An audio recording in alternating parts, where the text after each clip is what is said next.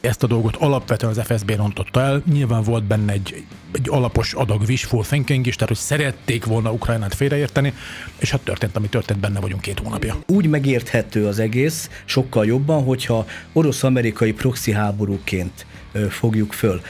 Ami, ami persze természetesen nem tagadja azt, hogy, hogy ott van egy orosz-ukrán szembenállás. Az ukránok legalább megígérik, hogy kivizsgálják, nem tudjuk, hogy kivizsgálják-e. De az, hogy Oroszország kitünteti azt a 64. gyalogos hadosztályt, ami ott volt Bucsában a mészárlás idején, hogy tömeges hősiességért kitüntetést kapnak, hát ez világbotrány.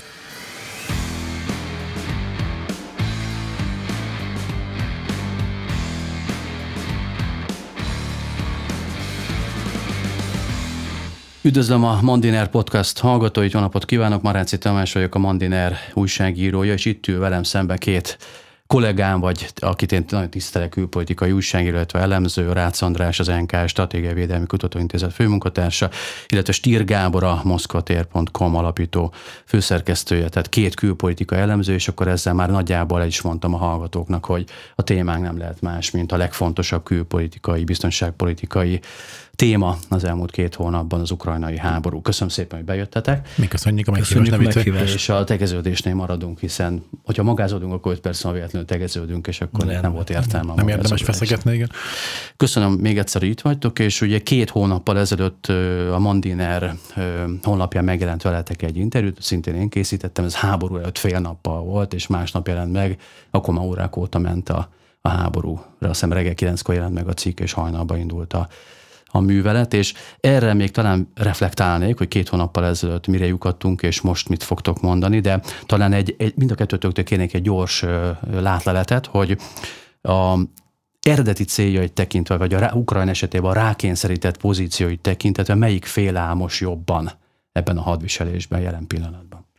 Hát ha a célokat nézzük, akkor Oroszország már legalább kétszer-háromszor módosította, tehát ilyen szempontból nem áll jól, ha katonai szempontból nézzük, akkor, akkor jobban áll, mint Ukrajna valamivel. Abszolút egyetértek. Tehát az, hogy Ukrajna szempontjából sikertörténet, hogy még mindig van működőképes ukrán kormány, életben van az elnök, működőképes a hadsereg, működik a közigazgatás, távközlés, minden ilyesmi. Tehát ahhoz képest, hogy mik voltak az eredeti orosz célok Ukrajna kapcsán, tehát az eredeti orosz célok szerint öt nap alatt végig kellett volna, hogy legyen ennek az egésznek. Ukrajna mostanáig létezik, mint állam, harcol, megtartja a területének jelentős részét. Tehát itt Ukrajna túlélte az orosz támadás első fázisát. De ez nem jelenti azt, hogy itt ez, hogy ennek ennek bármiféle könnyű vagy gyors vége lenne. Tehát attól az orosz célrendszer módosul, ez nem azt jelenti, hogy Oroszország feladná azt, hogy a célja egy katonai erővel éri el. Más, más eszközöket választ, de ettől még ugyanúgy katonai erővel fog tovább menni. Ezzel a gondolattal megyünk tovább, de akkor először talán ugorjunk vissza két hónappal ezelőtt. Én nem fogok idézni most idézeteket tőletek, hogy mit mondtatok. Egy alapos elemzés volt, és utána másnap reggel még a kiadás előtt SMS-eztünk, és mind a ketten megvoltatok lepődve, annak ellenére, hogy ti aztán tényleg a birtokában vagytok a külföldi, a magyar elemzéseknek.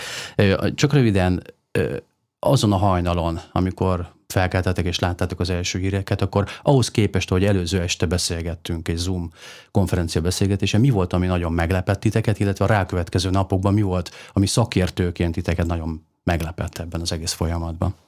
Hát maga az, hogy, hogy ilyen mértékű támadást indított Oroszország Ukrajna ellen, hiszen az, hogyha ha, ha korlátozott lett volna, tehát a, a Donbassra irányuló, vagy maximum, ezt azért mondtuk is, hogy, hogy maximum a Novorossziát megpróbálja azonnal, akkor, akkor az nem lett volna annyira ördögtől való. De az, hogy pillanatok alatt Kiev alatt voltak, és, és nem lehetett tudni, hogy, hogy ebből mi lesz, az, az a sokkoló volt.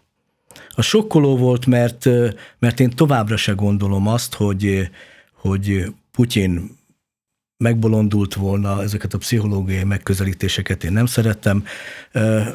Utólag most már sok mindent jobban látunk, az orosz motivációkat is, de az, hogy ezt bevállalta, akkor, amikor én személyesen például nagyon sokszor leírtam, hogy egy általános Ukrajna elleni támadás Oroszország második Afganisztánja lehet.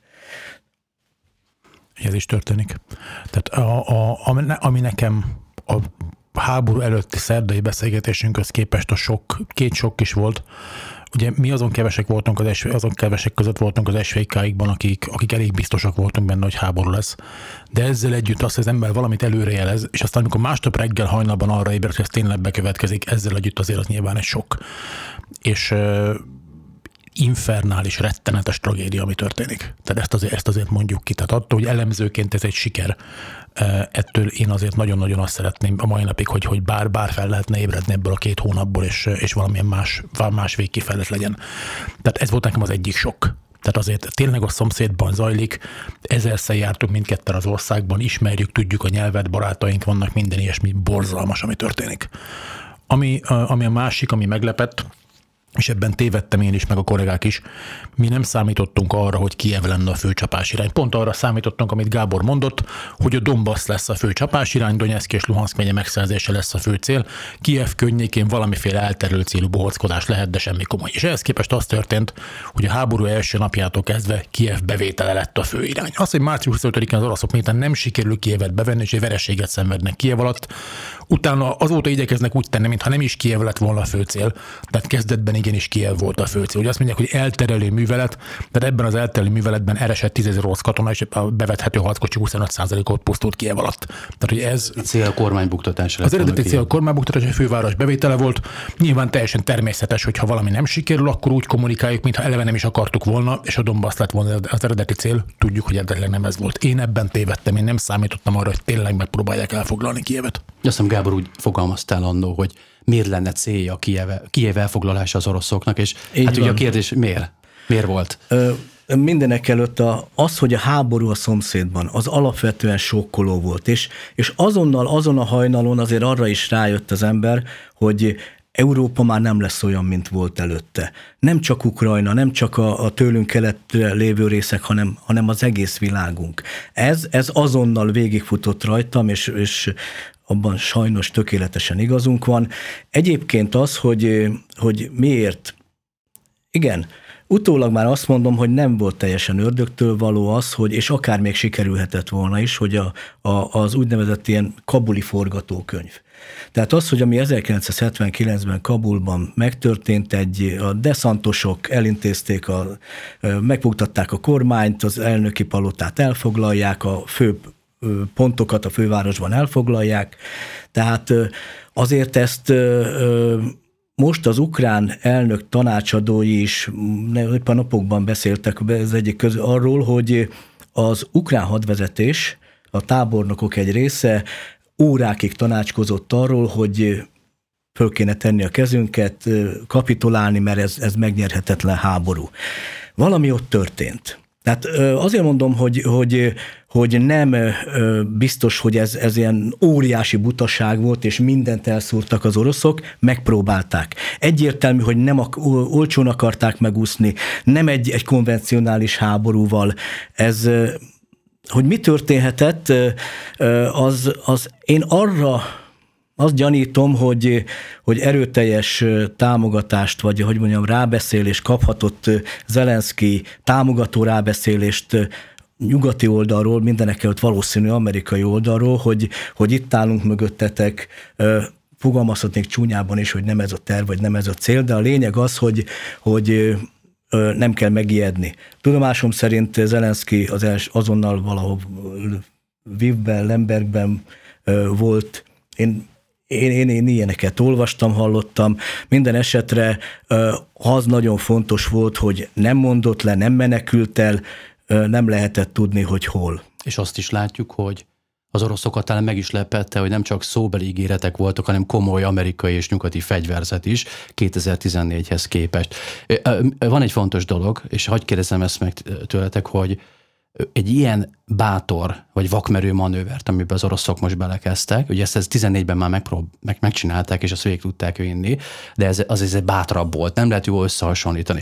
De mindenképpen egy hírszerzési előkészítés van. Szerintetek benézték az oroszok? Tehát, nem, tehát, tehát nagy, minden jel arra mutat, mint hogyha, mint hogyha 14-ben, ami átment kés a bajban, megpróbálták egy nagyobb kaliberű offenzívába, egy nagyobb volumenbe megcsinálni, és mint hogyha meglepődtek volna, hogy itt nem az a terep, nem az a hadsereg, nem az a háttér, nem az a, nem az a kapcsolatrendszer, amiben beleütköztek. Miért történt? Miért nézték be ez a kérdés? A véleményem szerint éppen a, éppen a 2014-es dolgok, a Krím esete az, ami megtéveszthette őket. Én, én ott voltam a népszavazáson, tehát ott tényleg örömünnep volt, meg, meg, meg happy. Szóval az akár tudatalatt, akár hogyan, de mindenképpen megtévesztő volt az orosz hírszerzés számára. Az, hogy egy hírszerzés azt nem méri fel, hogy nyolc év alatt mi történt, hogy a, milyen változások történtek például az ukrán titkosszolgálatokban, a hadseregben, hogy ez nem biztos, hogy azonnal összeomlik egyik pillanatról a másikra, a társadalom hozzáállása milyen. Tehát én azt mondom, hogy, hogy nem hülye emberek és buta emberek ülnek ott az orosz katonai hadvezetésben, de nem biztos, hogy azok, akik végül döntöttek, hogy mi alapján és mi, mi, mi a terv és mire kell a, a katonai terveket fölhúzni, azok, azok megfelelő információ alapján döntöttek, vagy mindenben megfelelő információ alapján döntöttek, és hogy, hogy ez nem, itt voltak problémák, azt mutatja az is, hogy a, az FSB-n belül azért vannak személycserék, hogy finom legyek. Mielőtt András mondaná, csak egy közbevetés, hogy az amerikaiak viszont viszonylag pontosan tudták, hiszen nem véletlenül mondták napról napra, hogy jövő héten lesz a támadás két hét múlva, tehát mint hogyha az amerikai hírszerzés itt egy óriási lépés előnybe lett volna az oroszokkal szemben, de várom a válaszokat. Figyelj, tehát én nem vagyok titkos szolgálati szakértő, meg ennek ugye benne van a nevében, hogy titkos szolgálat, na most én nyílt forrásokban dolgozó ellenzéként honnan tudnám nyilván. Na most szerintem picit kötekedek azzal, amit a Gábor mond, de, de ugye beszélgetés valószínűleg ettől jó. Szerintem benézték. E, és egyébként az, hogy benézik, az egy... Igen. Tehát, hogy, tehát az, hogy benéznek valamit. Mértékét. Tehát a hat történelem tele van ilyenekkel, a hat történelem tele van hibás premisszák által alapján indított háborúkkal. Argentina támadása a Falkland-szigetek ellen, az amerikaiak iraki háborúja, egy csomó Oroszország és az első csecsenföldi háború. Tehát önmagában az, hogy hibás premisszákból indul egy háború, sajnos egyáltalán nem, nem olyan ritka. És ugye az a probléma, hogy miután kiderül, hogy a premissza hibás, akkor meg már az ember benne van akkor már van egy politikai meg katonai tehetetlenség, ami viszi tovább előre, és akkor már úgymond menetben kell a terveket módosítani. Ráadásul a háborút meg kell nyerni. Ráadásul a háborút pontosan meg kell, meg kell nyerni, tehát nem lehet szégyen szemre hazakullogni, meg, se, meg semmi ilyesmi. Ugye a krím analógiája az azért nagyon fontos, azzal együtt, hogy az valójában nem volt népszavazás, tehát az nem népszavazás, ahol nincs olyan opció, hogy ne változzon a helyzet, tehát meg nem volt nemzetközi megfigyelés, meg szavazás, semmi nem volt. Tehát ez a népszavazás, ez egy propaganda dolog, mindegy, nem ez a lényeg. A, De a nép, nép érzülete azért az de, azt nem tudod, mér, de, de azt nem tudod mérni. Nincs, nincs, hát. nincs pontos adat, nincs verifikált adat. Valaki azt mondta, hogy ez ennyi, de senki nem tud ellenőrizni.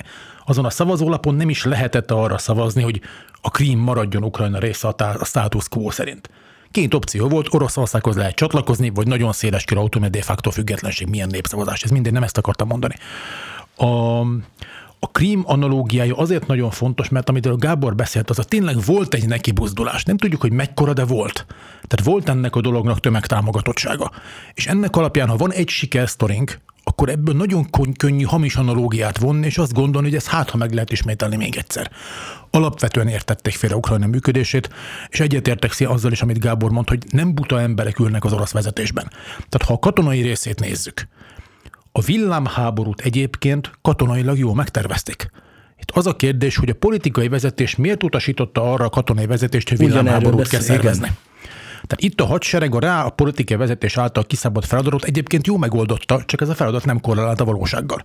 Tehát itt, amit a Gábor mond, hogy az FSB-n belül nagyon komoly személycserékről tudunk, és nyilvánosság számára nyilván ennek csak egy nagyon kicsi felszíne látszik, arra utal, hogy, hogy ezt a dolgot alapvetően az FSB rontotta el. Nyilván volt benne egy, egy alapos adag wishful thinking is, tehát hogy szerették volna Ukrajnát félreérteni, és hát történt, ami történt, benne vagyunk két hónapja. Én, én egy mondattal ezt úgy azzal egészíteném ki, hogy, hogy minthogyha a rendszer egyébként gyengeségei egy éles helyzetben kijönnének. Tehát akkor ez, ez minden rendszerre jellemző, hasonló rendszerekre. Tehát az, hogy, hogy a, a alulról a környezet, a közeg azt mondja a vezetésnek, a vezetőnek, amit úgy gondol, hogy azt szeretne hallani.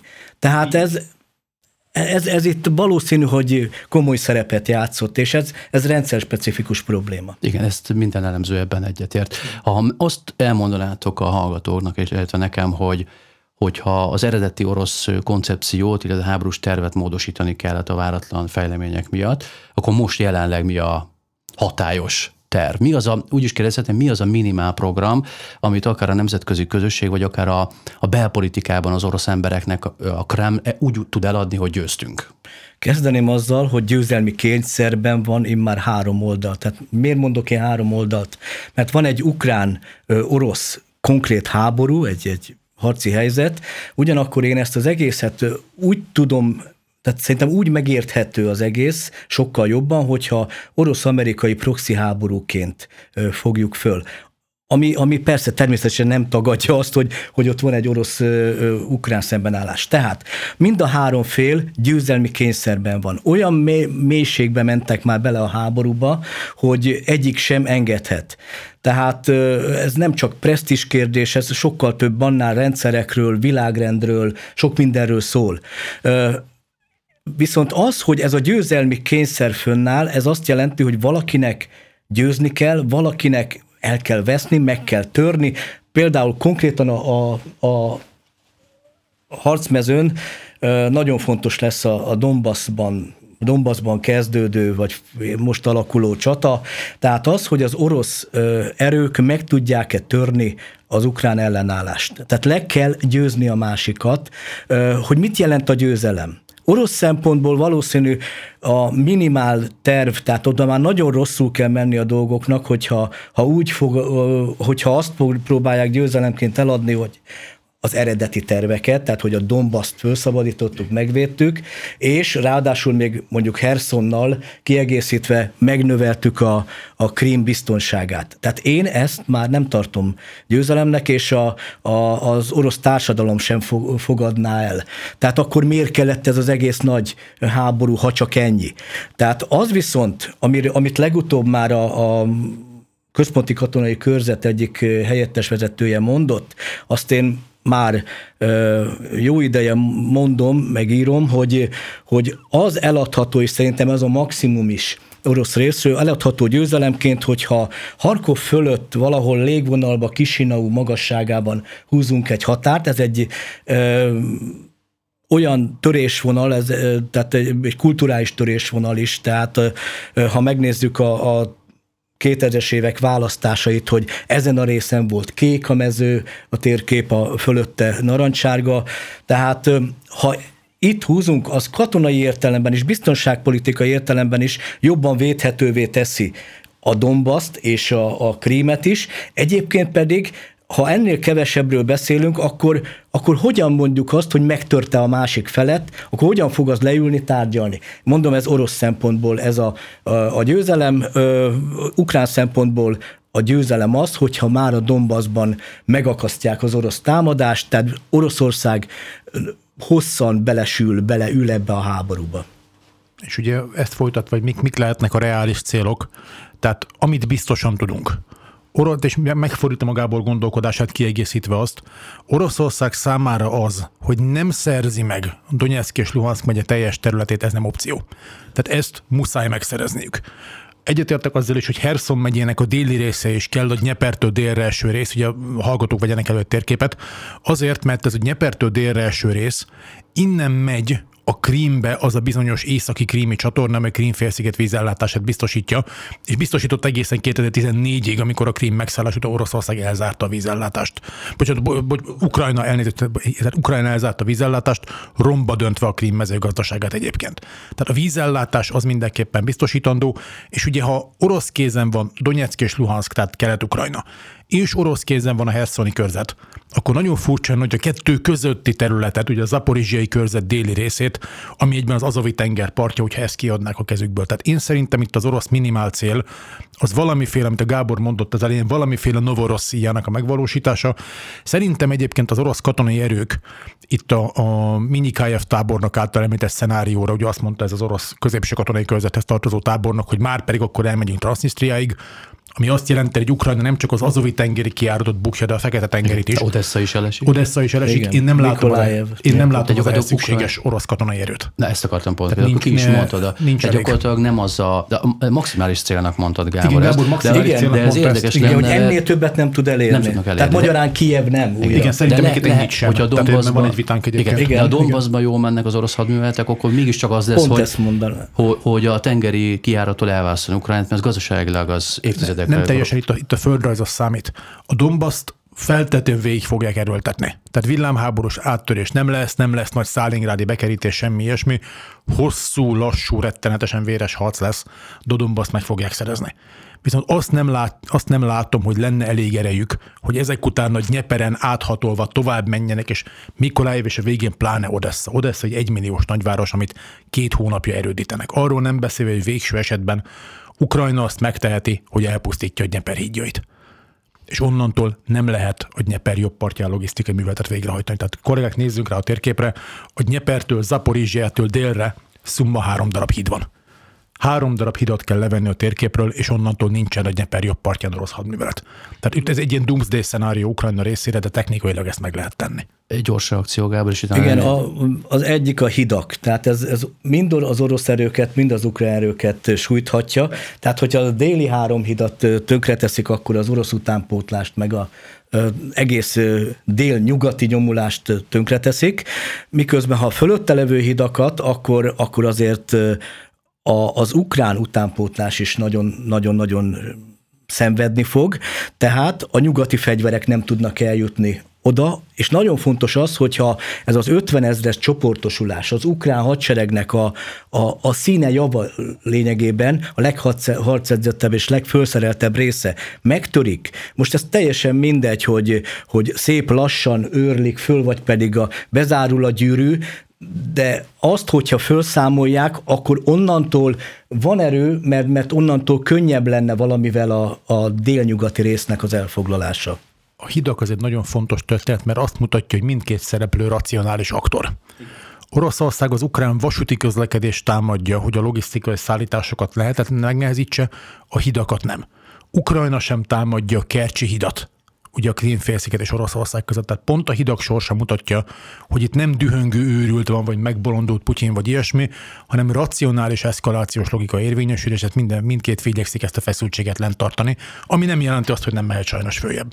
Egy mondat, az eszkaláció, az nagyon fontos dolog, tehát az, hogy az elmúlt két hónapban minden, tehát az információs háború ellenére én úgy gondolom, hogy az oroszok egyrészt azért is haladtak lassan, meg, meg, meg ilyen tétovázva, megkerülve sokszor városokat, mert, mert nem akarták a civil, az, hogy nagyon sok civil halott legyen. Nem volt érdekük. Tehát őneki, ők úgy gondolták, hogy azzal a területtel valamit kezdeniük kell utána is, hogyha ott tömegesen vannak civil halottak, akkor, akkor ab- abból probléma lehet. De Viszont Mariupol- most már Mariupol túlment, ennek ellen Mariupol a kivétel, mert a klasszikus városi, Hát meg városi meg ostromban. tehát. Hát az igen, a Kiev meglátjuk környékén. Donbassba, hogy fognak bánni a civil lakosság, ott fog kiderülni, mert az, Bocsánat, az, egy, az két, két számot tartani. hadd mondja, két-három számot. Tehát az, hogy a, a egyetlen egy civil halott is sok. Tehát ezen valószínűleg nem fogunk vitatkozni. De sajnos a háború, ez olyan dolog. Most jelen pillanatban az ENSZ adatait tudom mondani, még Mariupol nélkül, ott azt mondják az ENSZ és a Vöröskereszt, hogy ezer halott lehet, az ukránok azt mondják, hogy több tízezer. A, az ENSZ adatai szerint összesen idáig 2500 halott van. Ezt hasonlítsuk össze, persze egy hosszabb időszakú, a, az afgán háborúban a civil halottak ö, 47 ezer volt, az iraki háborúban 200 ezer. Tehát és a, az, Tehát, az elején idővel- van a zöme. Hát persze, de igen, de ezt idővel, hogyha megszorozzuk, akkor lehet, hogy nem túl jó adatok jönnek ki Ukrajnából. Sőt, azért. tehát, az eszkalációra, így, az eszkalációra mondtam, hogy most kezdődik valójában a, a, a klasszikus értelembe vett háború, és itt már igen, a vasúti infrastruktúra, a hidakról komoly vita van az orosz médiában, hogy kell bántani, nem kell bántani, tehát a nyomás azért nehezedik minden oldalon a, a politikai vezetésre is, és innentől mondom, tehát egy viszonylagos, tehát innentől valószínű, hogy sokkal durvább, sokkal véresebb, sokkal több áldozatot követelő háború val nézünk szembe. Én nem értek azzal egyet, hogy Oroszország törekedne a civil lakosság kímélésére. Tehát ami Mariupol... Eddig törekedett. A... Nem, ami nem, már figyelj, Mariupol ostroma ötödik hete tart. Kazettás lőszereket használnak kezdet-kezdetétől. Ha kivilnek akarod a civil lakosságot, akkor beengeded a humanitárius konvojt, ez nem történt meg, és nem lősz kazettás lőszert lakónegyedekre. Szintén a civil lakosság kímélése ellen hat mindaz a rettenet, ami Kievtől északra történt. Az orosz hadvezetést hajlamosak vagyunk részeg és alkoholistáknak tekinteni, de ez nem így van. Ez egy profi hadsereg. Tehát az, ami Bucsában megtörtént, amit a 64. gyalogos hadosztály csinált, ezt a saját had szakállukra biztos, hogy nem tehetik meg. Azt sem gondolom, hogy lenne orosz utasítás, hogy már pedig jöjjetek civileket. Ilyen parancsot senki nem ad ki. De az, hogy szemet hunynak a fölött, ami történik, utána pedig arcmentésből kitüntetik ugyanezt a hadosztályt a tömeges hősiességgel, ugye azt az alkolatot, ami Bucsában volt a mészárlás idején, ez nekem nem azt mutatja, hogy törekednének a civil lakosság kímélésére. Rossz hír, ez nem új.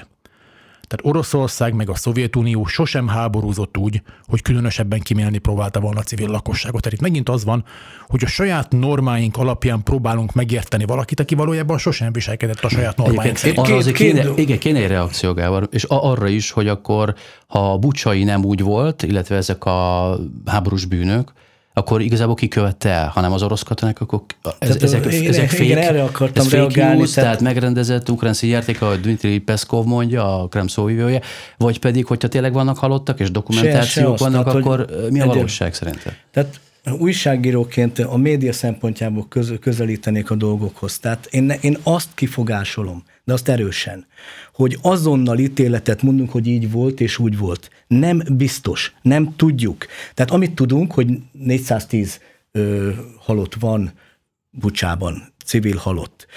A, a, amellett tudjuk azt, hogy, de nem tudjuk azt, hogy annak hányad része, mennyi abból az, amelyik harci körülmények között esett el. Mennyi az, akit, akit háborús bűnként kivégeztek. Tehát, hogy miről beszélünk, az sem világos. Azon kívül, hogy vannak műhold felvételek, tanúvallomások. tanúvallomások, vannak mellette más dolgok is, tehát én azt azt szeretném fölvetni, hogy az agresszor az agresszor, handicappel indul, a felelősséget vállalnia kell mindenért, ami történik abban a háborúban, de vannak a háborúnak közben részigasságai. Tehát én nem, tehát a, a megközelítésben látom a problémát, hogy elképzelhetetlennek tartja a fősodor média azt, hogy az ukránok is kövessenek el csúnya dolgokat. Igen, ez, tehát akkor, amikor, van, akkor, amikor a területvédelmisek mondjuk bevonulnak, és van ott egy olyan felvétel, hogy, hogy a, a nem kék karszalagosokat ki lehet-e, kivégezhetjük-e főnök, tehát legalábbis válaszokat kell adni ezekre. Hogy, Tehát mondja, példát erre... statuálni, ők is statuálhatnak adott esetben az, az orosz kollaboránsokkal szemben. Igen, Tehát, e, hogy mondjak erre igen. valamit, és akkor ezt azért zárjuk le, és akkor ugorjunk egy másik témára, mert szétfeszíti a beszélgetés keretét, ha ebbe beleragadunk, pedig itt emberekről van szó, ezt én is értem, tehát megérné, hogy erről beszéljünk részletesen, de mégis egy utolsó kérdés, hogy az, azt látom egy nagy különbségnek, András, légy szíves, te is reflektálj majd erre, hogy ez nem a jó és a rossz küzdelem, ezt mindenki látja. Még akkor is, hogyha mondjuk BBC-t olvas az ember, most egy kicsit pártosabb BBC-t látunk, mint mondjuk két hónappal ezelőtt. Az orosz dezinformációról az, ugye, az meg hagyományosan olyan, amilyen.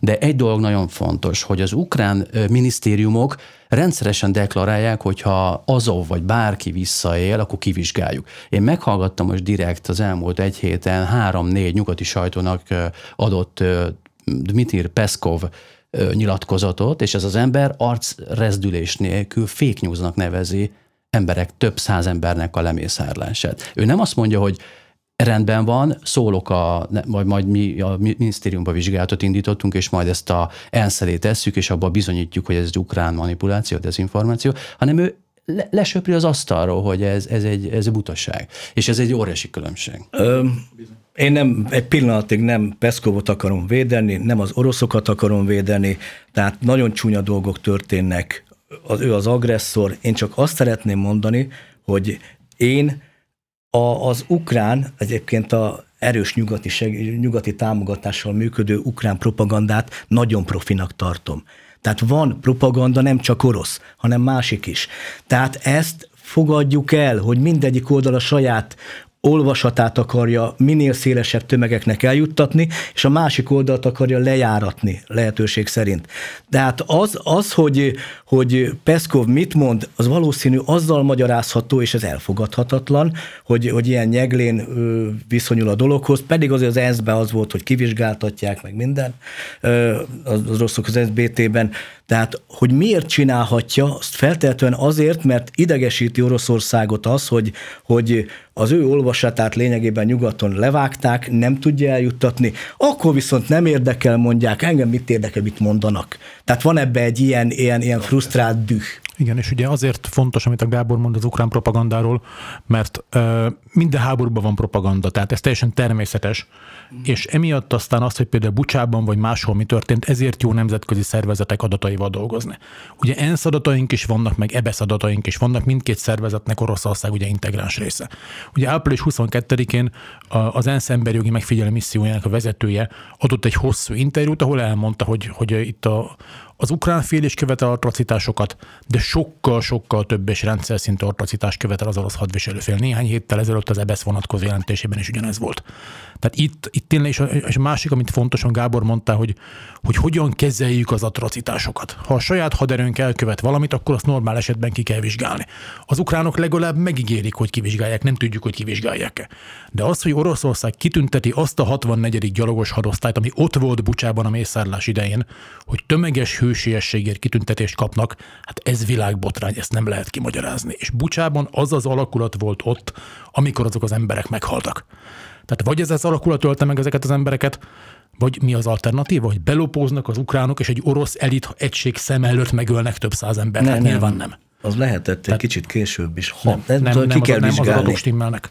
Tehát az, hogy Oroszország kivizsgálás helyett DAFKE kitünteti ezeket az embereket, ez pont az a DAFKE logika, amit Gábor mondta, ez így működik. Igen. Tehát én egy példát mondanék a, a, a nagyon hatásos propagandára vagy kommunikációra. A legutóbbi ö, odesszai lakótelep elleni támadás vagy nem támadás, az feltehetően nem az volt, hogy az oroszok a lakótelepet lőtték, mert hogyha egy 410 kilogrammos csak a rakéta oda becsapódik, ott azért nagyobb rombolást végez, hanem lelőtték, a, a, a légvédelem lelőtte a rakétát, és a, vagy a, a légvédelmi rakéta, vagy mind a kettő, vagy a másiknak a darabjai hullanak le.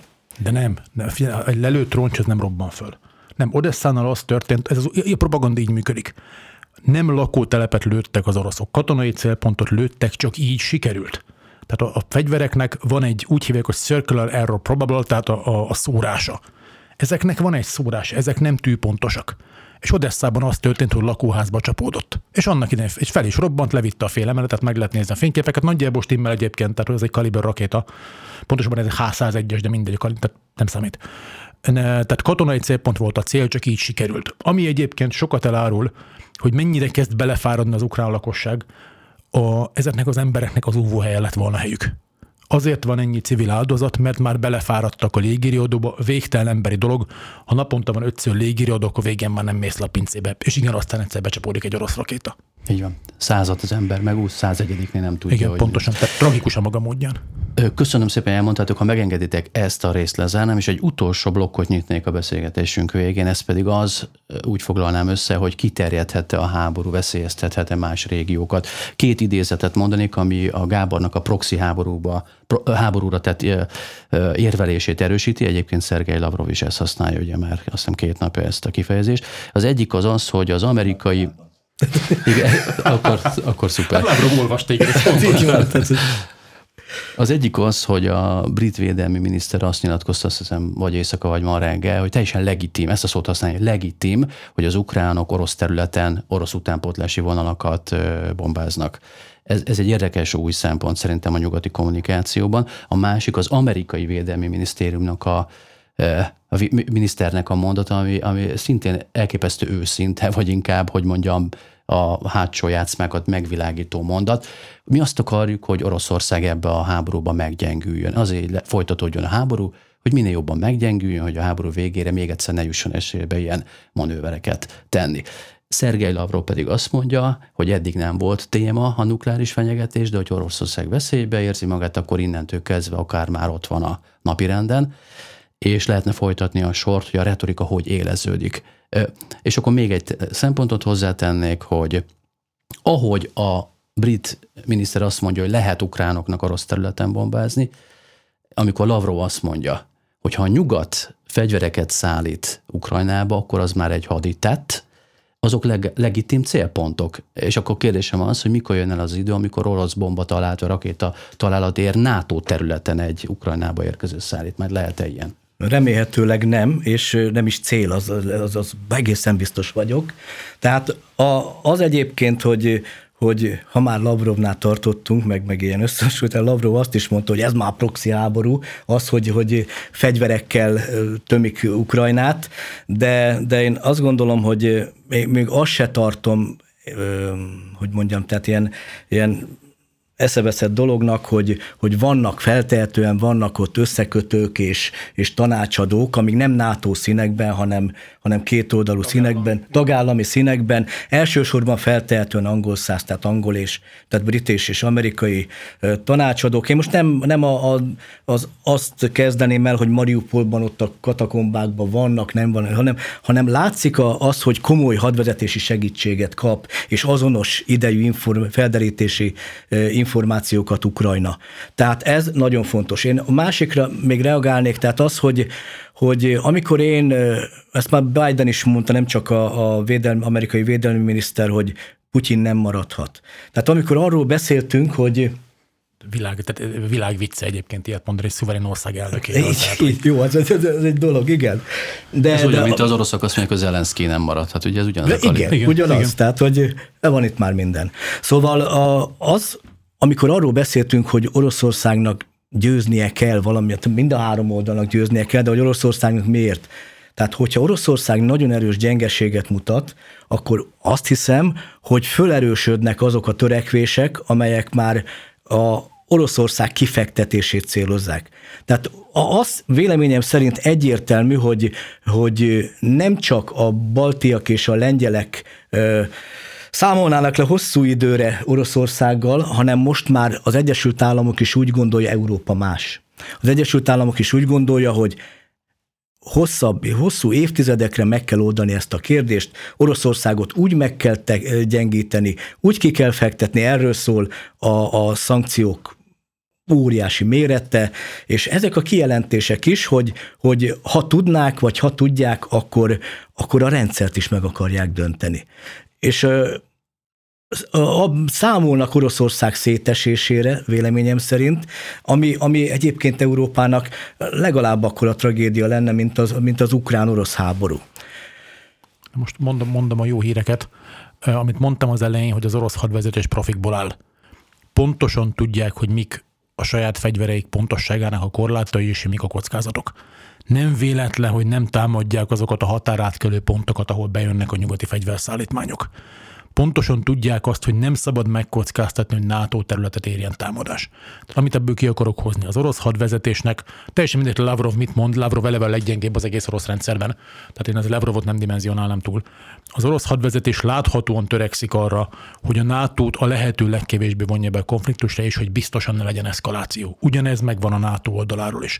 Tehát a háború első néhány napja után létrejött egy úgynevezett közvetlen deeszkalációs csatorna a NATO és az orosz erők között arra az esetre, hogyha valami ostobaság történne. Baleset, emberi hiba, technológiai hiba, bármi. Tehát mindkét oldalnak érdeke, hogy ez a háború ez megmaradjon Ukrajnán belül. És az utolsó kérdésedre a válasz, hogy lehet-e arra számítani, hogy más területekre kiterjed. Ugye Belarus egyébként de facto hadviselő fél, de, de most arra nem fog kiterjedni, ez nem fog különösebben változni az nem látszik, hogy Moldovára érdemben ki tudna terjedni provokációkon, meg különleges műveleteken kívül, ugyanazért, amit szerintem Odesszára sem fog, Oroszországnak nincs elég ereje ahhoz, hogy a Fekete-tenger partján is tovább menjen. És onnantól pedig az összes többi szomszéd az NATO tagállam. Tehát ebből orosz-NATO háború, én elég biztos vagyok benne, hogy nem lesz. Hidegfejű, jó képzett profik vannak mindkét oldalon, nem őrültek. Tehát ha Igen, valami jó hír van, erre legalább lehet számítani. Hát az utolsó kérdésem az lett volna, lesz a harmadik világháború, mint ahogy Lavrov mondja, de ebből a választotokból tisztán kicselik, hogy senki nem számít el, és nem is céljuk. És akkor ehelyett a utolsó kérdésem akkor az legyen, az legyen, és ez egy reálisabb kérdés lesz, hogy mennyire módosítja ezt az állításod, amit utoljára mondtál, András, az, hogy májusban Finnország és Svédország valószínűleg formálisan kérni fogja a NATO tagságát, és ott a levegőben ott van egy kemény orosz fenyegetés, és a légtér kostogatások, felségvíz kostogatások, atomfegyvertelepítés majd a skandináv területre, ez ígéret szintjén már ott van az asztalon az oroszok részéről. Erre egy figyelj eddig, eddig is ott volt a NATO csatlakozás, itt egy két esztendő hosszúságú folyamat. Tehát, hogy a Stockholm és Helsinki benyújtja a kérelmet, onnantól az összes többi NATO tagállam parlamentjének ezt ratifikálni kell, lesz körülbelül két év. Nem látszik az, hogy az ukrajnai háborúval egy időben Oroszország konfrontálódni tudna Helsinkivel és Stockholmmal egyszerre, és ráadásul mind Finnországnak, mind Svédországnak, ez nem jelent meg a magyar médiában, nem titok, csak még valami nem jelent meg. Mind Finnországnak, mind Svédországnak van egy nagyon erős kétoldalú védelmi megállapodás az Egyesült Államokkal. Másképp fogalmazva, nagyon-nagyon rossz ötlet megtámadni Finnországot, nem csak azért, mert a finnek önmagukban is erősek, hanem mert ott van mögöttük egy olyan amerikai védelmi garancia, amit nek a részleteit nem tudjuk, az viszont titkos, de azt tudjuk, hogy ebben a védelmi garanciában Helsinki és Stockholm is eléggé bízik ahhoz, hogy bemerjen nyújtani a NATO, NATO csatlakozási kérelmet. Ezen érdemes elgondolkodni. Véleményem szerint válasszuk szét a retorikát és a konkrét lépéseket. Adott esetben is teljesen természetes az, hogy, hogy az orosz fél megfenyegeti megpróbálja valahogy eltántorítani a, a csatlakozástól Finországot és Svédországot. Teljesen természetes az, hogy Zelenszky vagy valaki más az ukrán oldalról minden nap elmondja, hogy, hogy ki fog terjedni Európára a háború, mert ők meg így akarnak még több fegyvert szerezni, kapni. Tehát ezek a dolgok, de abban a pillanatban, amikor a lengyelek túlhevülnek, és, és rögtön a háború elején vadászgépeket akarnak küldeni, meg, meg sok mindent mondanak, abban a pillanatban az egyébként Oroszország meggyengítésében, kifektetésében, mondhatjuk így vagy úgy, érdekelt Amerika azonnal azt mondja, hogy hoppá, nem tovább itt, ebből baj lesz. Tehát véleményem szerint egyik oldalnak sem érdeke a, a harmadik világháború, nem érdeke az, hogy ez, ez Ukrajnán kívülre terjedjen. Igen, meg fog ez maradni Ukrajnán belül legyen ez a végszó, és hát reméljük, hogy ha megint két hónap múlva találkozunk így hármasban, akkor már a háború lezárásáról tudunk beszélgetni, a legjobb forgatókönyvről talán. Most itt a hallgatóknak mondom, hogy a két vendégem bólogat, illetve Bicent, hogy nem valószínű, de majd meglátjuk. András Gábor, köszönöm szépen, hogy itt voltatok. Mi köszönjük, köszönjük szépen. Stír Gábort és Rácz Andrást hallották, ez volt a Mandinár Podcastnek a legújabb kiadás az ukrajnai háborúról. Köszönjük a figyelmüket, viszont hallásra.